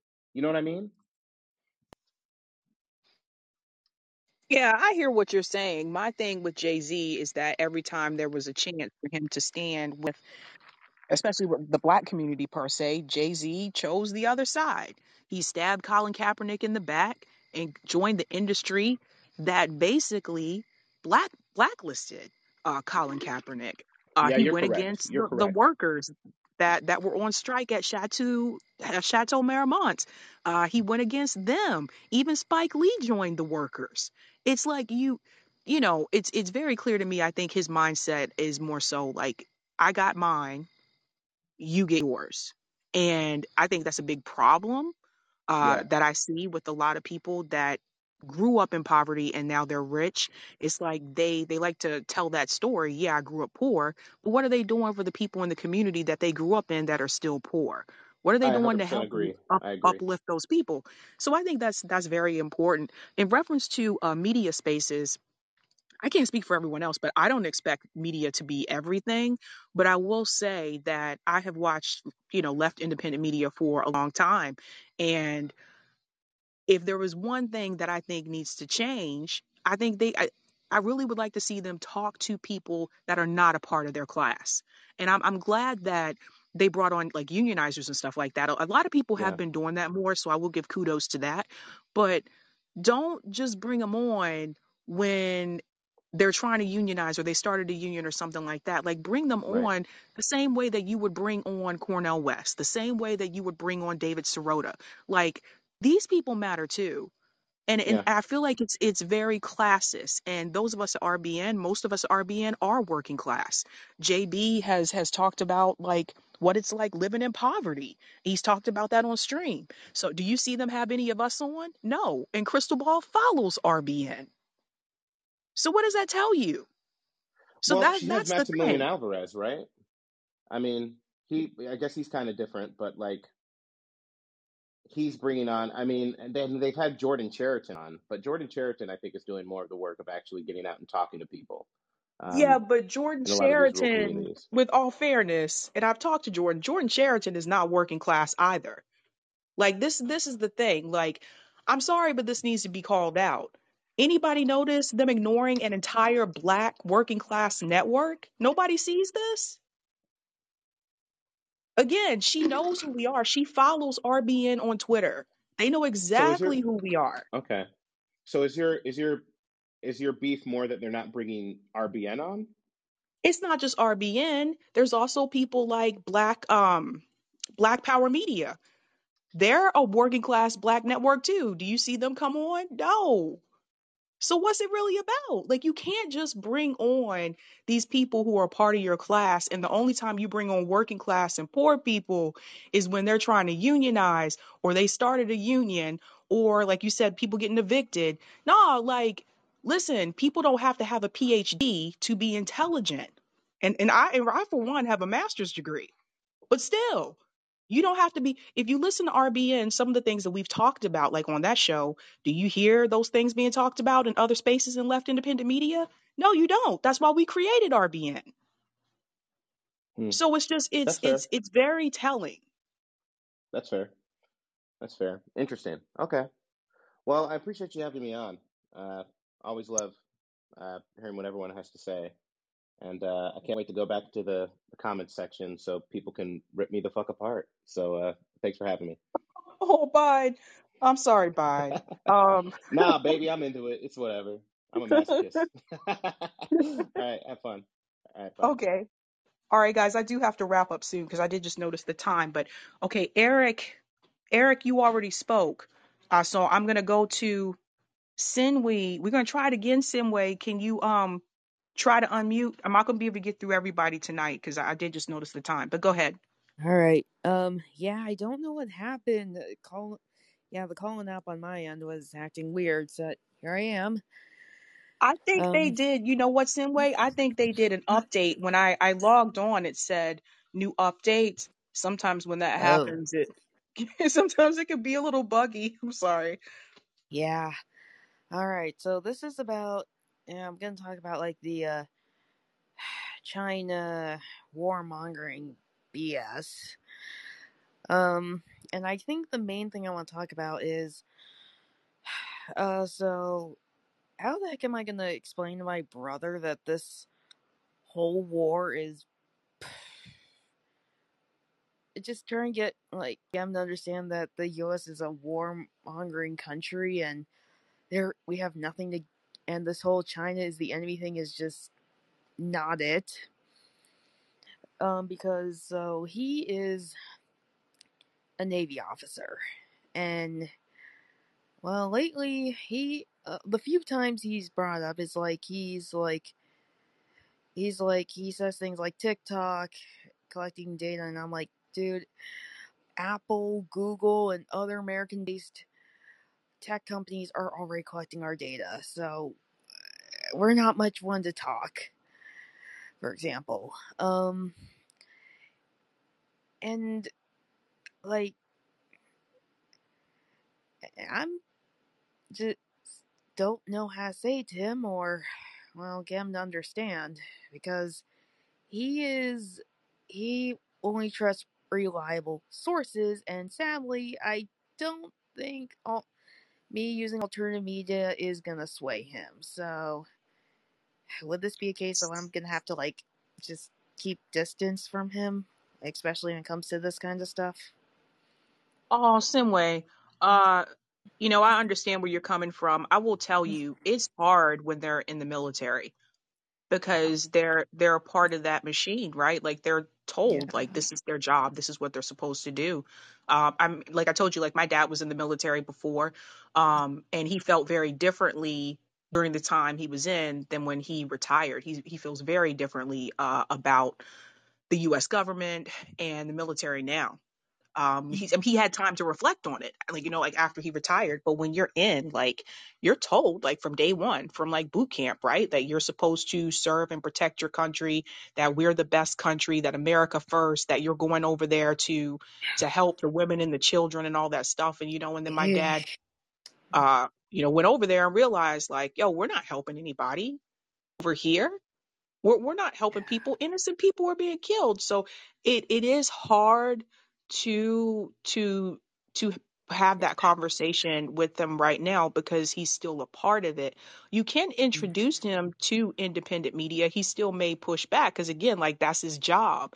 And then he might kind of look at it as though, so does that make me a bad person because I'm in the military? And and I got to tell you guys, like I totally understand. Some people join the military because like it's an option for them to get out of a position that they may be in, right? Like Where, I joined the military, they give me health insurance. I can get a free college education in if I want to.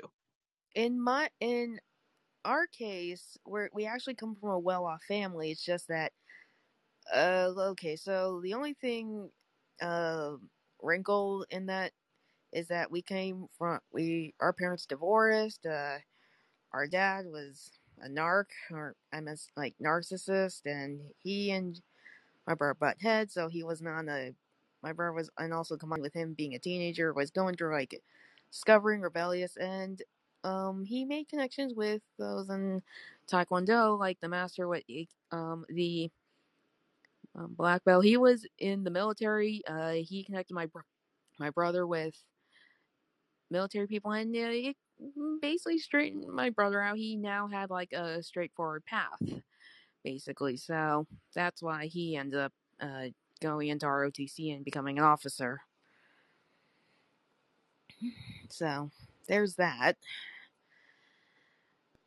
But there's also the perks. Okay, yeah. Yeah, that makes sense. But yeah, I mean they're I don't want to say that they're brainwashed, but they're this is what they're trained to believe. Like my dad, my dad didn't tell me about the things that they did in basic training until after he retired.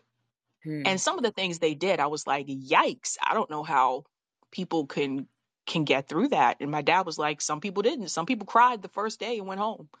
Uh, is So, basic training. So is there more to basic training than just intensive exercises? yes. Oh, is using a gun? Well, it's like the way my dad explained it is sometimes some of it is psychological, some of it is mental. Oh, jeez. It's like they they try to my the way my dad described it, and you got to keep in mind this was a long time ago, but the way my dad Okay. described it is that they were basically trying to break you because they're basically trying to see are you tough enough if if you have to go to war? Are you tough enough to to fight? And and things like that. So my dad said like on the first day of basic training, some people cried and went home because they couldn't get through not because of the physical the physical task, but because of the mental task. Oof. Yeah. Yeah. I see. Oh boy. Yeah. Um. And So I guess I'm gonna have to keep those things in mind, but um, this would be especially important for me. It's like I'm mentioning going to China, uh, can reconnect with our roots. Oh, oh no, forgot to mention that we're half Chinese, so that's even more of a what's the word irony or something like that. But then again, other people in the mil- U.S. military are also like have Chi- are like probably some Asian or Chinese, so okay. too. Oh, Yeah. okay. Okay. So and and the master in fact is like what Korean too, so it's like you know the military is very diverse. Anyways, so and that has led me to some my head my mind playing scenarios of like of expressing my want to go to China to again to reconnect roots and learn about our grandparents our grandparents and how he Jay's gonna feel about this with all the xenophobia going around. Uh, just yeah, I get I mean, maybe I'm overthinking it. He's like, okay, I, I mean, at best, he's probably gonna say, okay, okay, but just be careful and be mindful and all that stuff. I mean, I'm gonna Hell, you benefit of the probably be and say that. safer. You probably be safer over there than than here in the United States, Oh depending on what city you live in. Oh my It's God, yeah. just I'm in, so I'm in Maryland, so, uh, okay. so that's fine. But speaking of safety, um, I don't look it. I I said before I'm half Chinese, but um, even so, I don't have the like Chinese face that I can identify. But I would get, I would be like self conscious of like when those attacks ramp up again, like they did when COVID going around. So yeah, you're just it's gonna get very very crazy. Yeah. Mention Not to mention too, um, hmm there was a lot of uh there was a lot of uh, hate towards Chinese people at Yeah. particularly at the university that I was working at at the time uh, Oh. during the pandemic. They were getting attacked. Some of the Chinese students were getting attacked on campus, Oh and my um, some of the students were blaming them. They said it's it's your fault that we're in this position. You know, so uh, you take that, and then you also add the fear mongering about China, uh, hmm um, the the warlike uh, talk. It's it's a red flag for me. Again, it reminds me of some of the things I heard people saying after nine eleven and China hasn't And attacked us. And, and keep this in mind, China hasn't attacked us. So yeah. Yeah. But thank you, thank you so much, Sinway. Thank you for having me on. Okay, uh, we have William. You just have to unmute. Hi, Sabby. Can you hear me? I can. Hi. Good evening. Well, I know you got a couple of people waiting. I'll be as quick as I can. Um, uh, the World Economic Forum. Uh, what you need to know about the Belt and Road Initiative. There's an article in 2018 and another one 2022, and I would suggest people consider reading those and see the shift in the narrative. Very interesting. Um, I, I I think to put this into context, we have to remember eh, no Chinese person, Mexican, Guatemalan ever stole any American's job. It was given away by a predatory corporatist that did it for imperialistic reasons. Do you follow what I'm saying? Shifting jobs over to China with the and first the the South North American Free Trade Agreement that Ross Perot spoke against.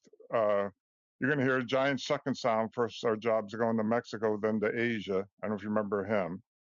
And then you had the uh, Beijing Free Trade Agreement, the Asian Free Trade Agreement, now the Trans-Pacific Pact. So uh, the, the American corporations working through the House and Senate got these, you know, bills to pass so that they can um, take uh, advantage of the inexpensive labor, uh, large labor pool, uh, pay the minimum, uh, not honor any labor uh, regulations or environmental.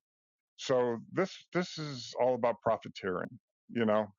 And what we have to keep in mind is that uh, 193 nations uh, all belong to the World Economic Forum, um, and uh, Xi Jinping spoke in 2017, 2021, 2022. Trump spoke in 2020. Our American uh, corporations, as uh, I'm thinking of George Carlin, who owns America. I don't know if you've ever seen his skit. Kind of raunchy, but I think hits the mark. Where uh, all these international trade agreements are done, uh, and the reasons we really go to war, you know, are, are not a they're not about God in, in the sense of a spiritual thing, protecting people, bringing democracy. You know, it's about gold, oil, and drugs. You know, God, gold, oil, and drugs, um, uh, resources, uh, plundering. Whether it's Central America when it was, uh, you know, coffee and fruit plantation, uh, anywhere, anywhere, where, wherever we go to Haiti or Hawaii, you know what I mean? Uh, and and and it's very unfortunate, but so anyway, I could ramble on. I won't. I'll, stop there because I know you have other people waiting. But uh, consider uh, World Economic Forum, what you need to know about the Belt and Road Initiative, and uh, you'll see an interesting shift in narrative. And uh, and then the articles speak for themselves. I, I I couldn't do them justice in a short time. Do you know what I mean? So I appreciate you taking the call. Thanks so much, William. I appreciate that. That was really interesting. Um, okay, Sam, you already uh, spoke. So, Roger, I'm gonna bring you in. Roger, you're gonna have to be the last caller because it's it's almost midnight. You just have to unmute.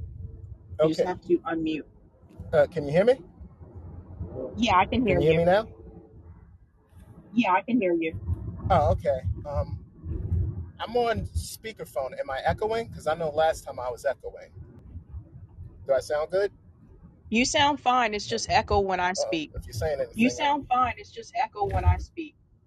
okay. So, yeah, yeah. So you definitely were on the ball before I was about um, breaking points and, Sa- in Saagar and all that.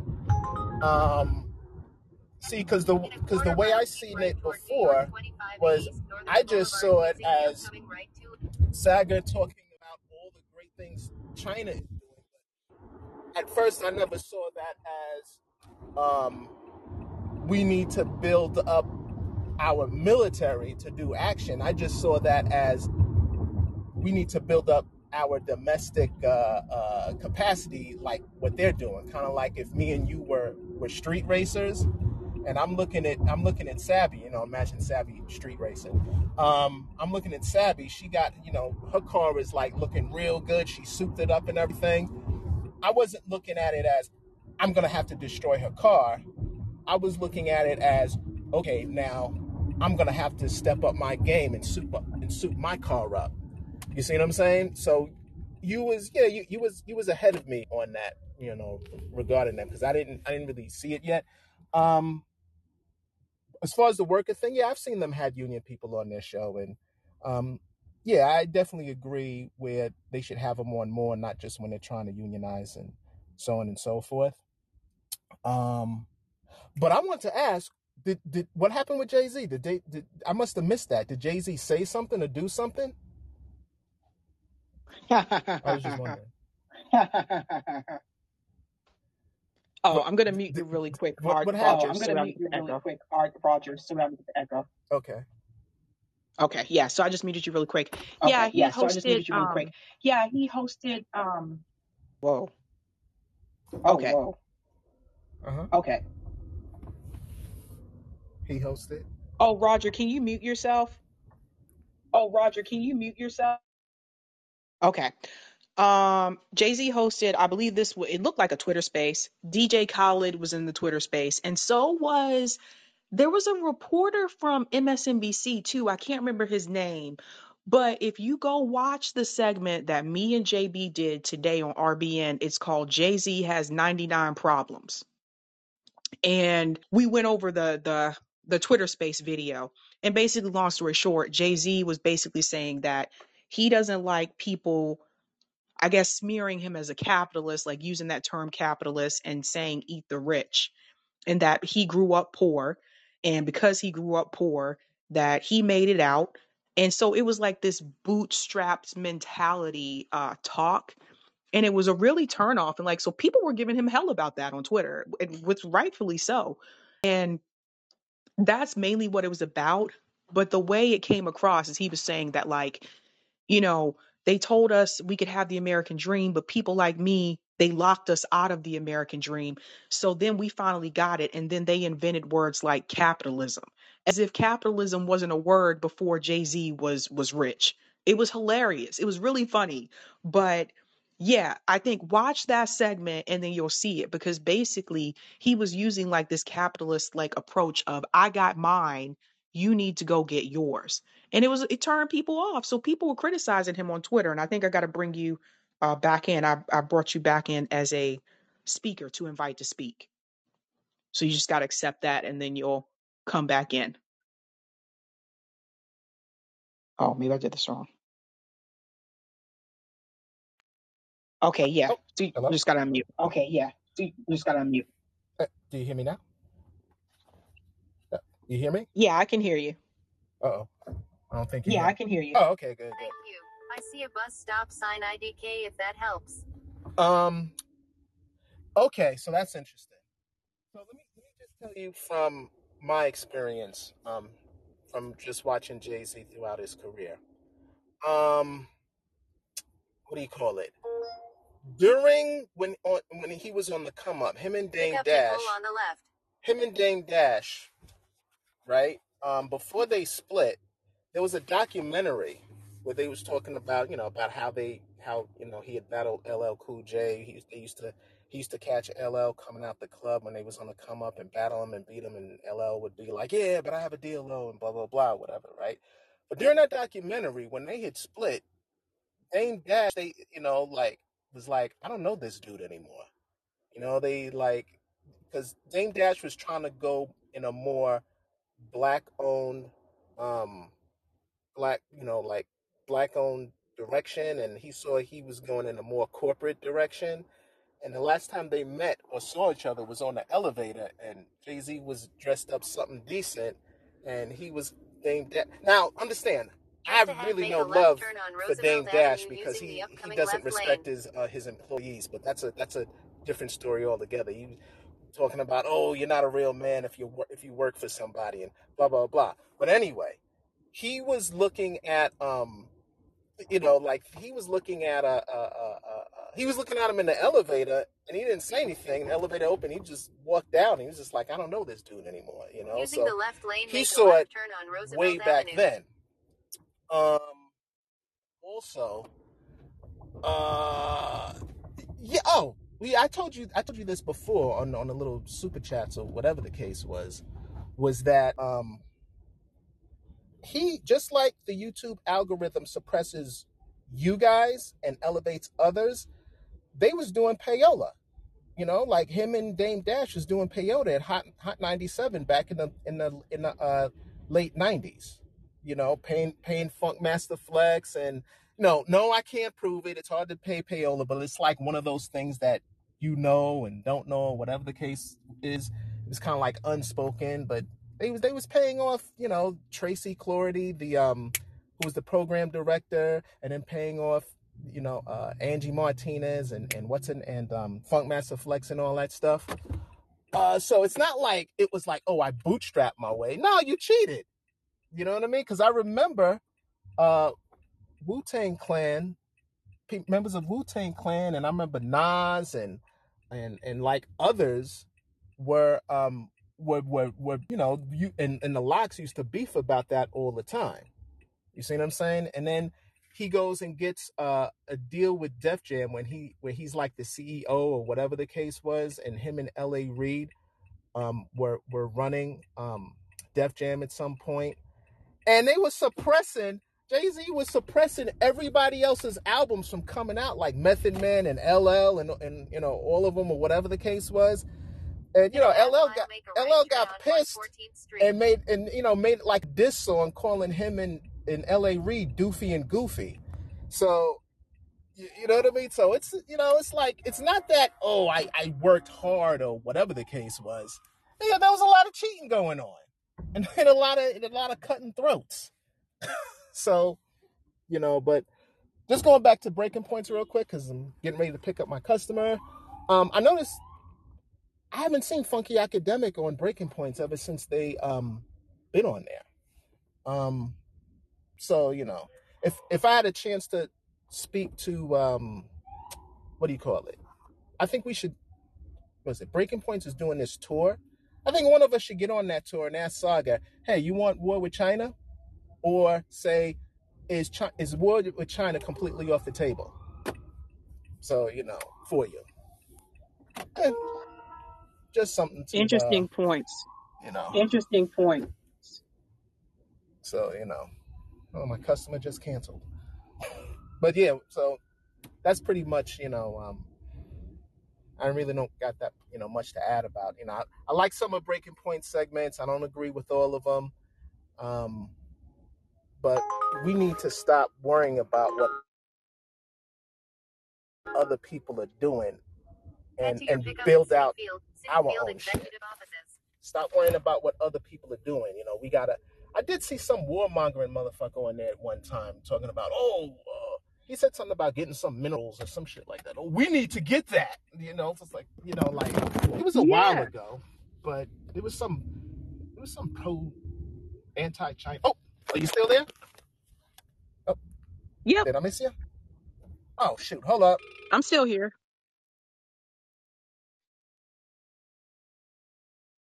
Uh oh. I don't know. Uber cancellations suck. I don't know if uh In a quarter mile, Hello. go right turn on 114th Street. Uh hello. oh. Did I? Oh, uh, Uh all right. oh. Is that better? Uh oh. Yeah, I Go can hear ahead. you. Can you hear me? Yeah, I can hear you. Okay. Yeah, my customer had called me when you was talking, and then I and I accidentally turned the volume all the way down the way I was holding the phone. So whatever you said, I didn't hear it. Oh, I just said those are those were good points. Like, Hello. yeah, Oh, I it's just it's said those it's are those were interesting. good points. Like, yeah, it's it's it's interesting. Mm-hmm. Yeah. So so if Jay Z wants to be Okay, uh, Roger. a me as a capitalist, well, that's what you are. There's no such thing as a leftist CEO. You know, that's why I laugh when Jay thinks he's left and calling everybody else out. I'm like, dude, there's no such thing as a leftist CEO because the the, the whole structure is is just different.